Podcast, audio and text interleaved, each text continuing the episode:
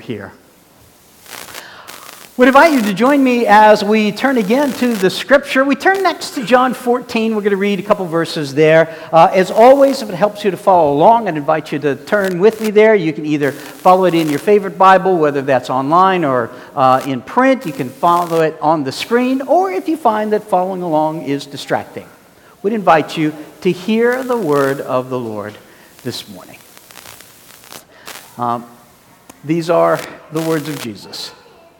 Believe me when I say that I am in the Father and the Father is in me, or at least believe on the evidence of the works themselves. Very truly I tell you, whoever believes in me will do the works I have been doing, and they will do even greater things than these, because I am going to the Father.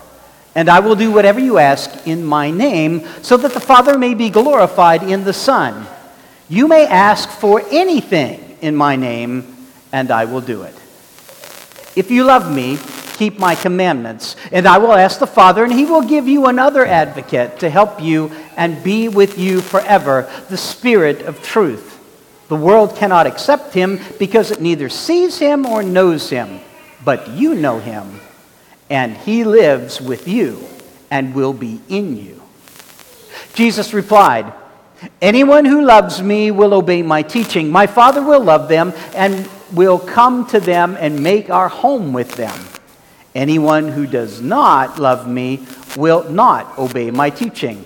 These words you hear are not my own. They belong to the Father who sent me.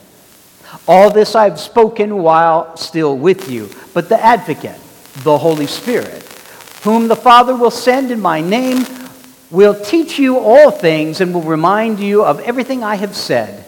Peace I leave with you. My peace I give you. I do not give you as the world gives. Do not let your hearts be troubled, and do not be afraid. The word of God for the people of God. Thanks be to God. Amen.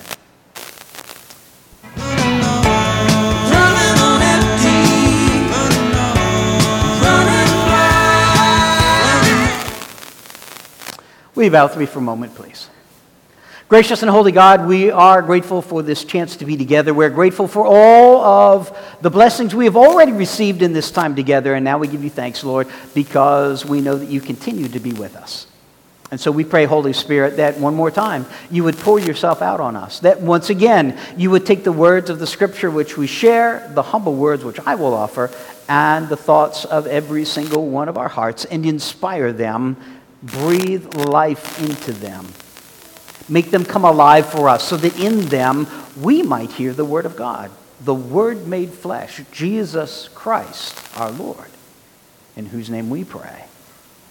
Amen. We live in a world that has, the pace of which has really, really picked up, hasn't it? And, and so we talked about that a little bit uh, last week, and And, and the world in which we live, it, it, at many times reminds us of something like well, this. Well, look at you go. Wow. You've got some big plans. You're going places. Everyone needs to get out of your way. You're one hundred miles an hour, unstoppable, a force of nature. Want to look up and see how today's wind rustles through the tree? Don't have time for that. You're on a mission. This career's not going to build itself. You're planting the seeds of your empire. Don't worry about that birthday you missed, they'll forgive you, and they'll understand when they see how far you've gone. You can't stop to enjoy the little things. The little things, you're on for the big things. You're heading up in this world. You don't have time for that. And then we run out of gas. I don't know if you've, you've had that experience. I, I ran out of gas with my, my truck. Now this has been Oh, ten, twelve years ago or, or more now. And, and I knew that I was about out, and I was was headed to the gas station, and, and I turned just ready to go into the, the sheets, and and my primary mode of transportation suddenly became a useless pile of metals and plastic and rubber. And so I had to get out, and I had to push it into the the the parking lot and, and up to the, the pump. And fortunately, I don't know if it's because my hair was this color even back then, uh, but uh, somebody helped me, right? And we got it pushed up and uh, got it fueled up. And here's the amazing thing, that once once it had fuel in it, uh, cranked it, and it started right up again. Right, the reminder is that that now, there, there's a lot of ways that we could be talking about this, and, and uh, this theme about uh, it, maybe we need to do something about getting better gas mileage. Uh, we'll pick up that theme in, in August, but what we're focusing on now is it, we need to make sure that we get refueled so we don't run out of gas in the middle of what we're doing. And and these texts that we, we read today are, are really, really full, and there's there is a whole lot of stuff in there, and if, if you would like to take more time with it, we'll pick it up again on Tuesday night at Bible study, so uh, so we can take some more time. But there's there's four quick things that I wanted to, to, to point out. One is that in Christ, we are a new creation, right? So that everything that was is no more. All right, everything that was, was bad, everything that, that drug us down, everything that, that wore us out, everything that, that used us up, all those things are gone when we become one in Christ, when we become a new creation. Now, the second thing that I wanted to, to point out really quickly is, is actually two things that we pick up from uh, our, our scripture. So in In Second Corinthians, I, I love Corinthians. I, I love all of the, the, the, particularly the New Testament, because it's it's talking to people who have never ever been Christian before. And I find that really, really helpful, because there's nobody who has ever been Christian in the world like we live in right now. So, so Paul's writing to these people who had never been Christian before. And, and he says, you are ambassadors to Christ. You are ambassadors for Christ. What he's talking about is we are, being Paul and, and his missionary team, but his goal was that they would be too. We're ambassadors for Jesus, for this reconciliation that Jesus brought to bring, this, this passing over sin, this, this bringing us back together into relationship with God. We're ambassadors of that. Now, I want to slide that next to something that Jesus says. Jesus said that anything you ask in my name, I will do it. Now, if we take ambassador and we put it next to in Jesus' name, it puts a completely different spin on it. Because what I believe is that Jesus is not saying that what that means is that you end every prayer, in Jesus' name we pray. Like, if you don't add that line, then none of the rest of the prayer counted.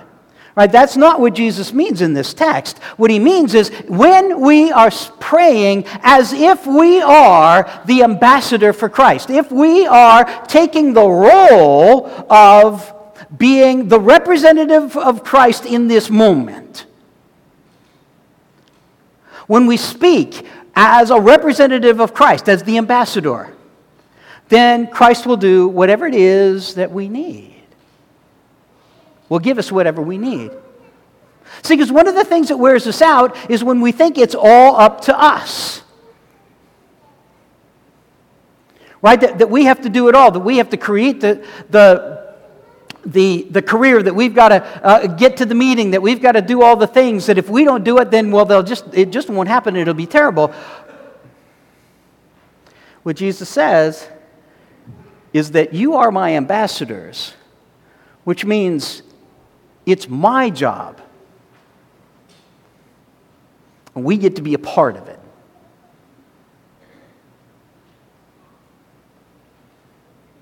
Right now, that doesn't mean that we don't have a job.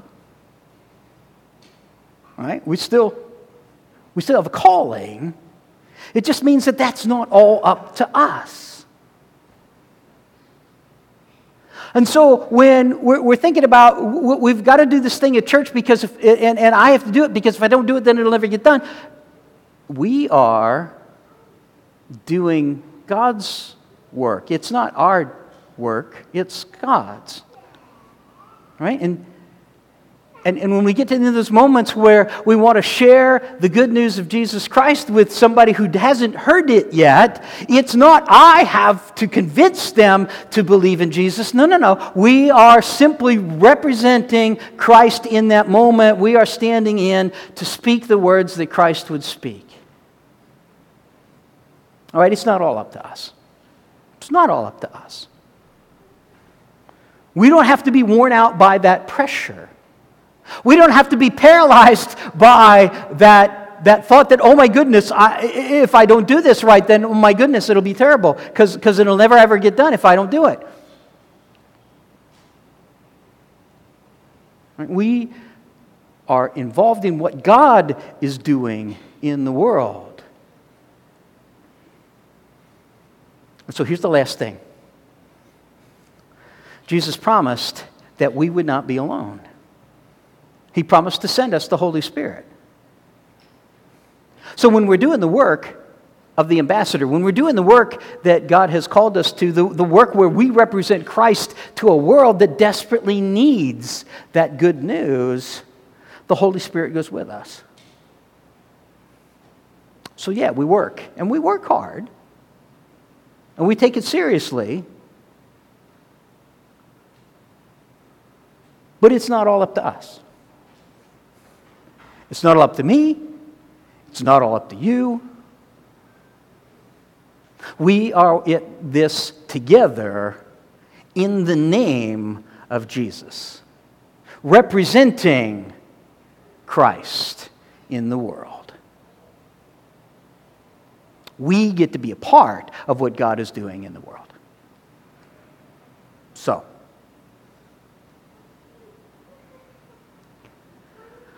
fuel up. When it gets to that point where you think your world's about to blow up, when you get to the point where you think you're just about to be completely done, stop, take a deep breath, and thank you, Lord, that this is your work, that you will see it done, that you will make it happen, and that we are participating in what you are doing. And then we don't get caught. Oh, I just have one more thing to do before I get to the, uh, it stopped.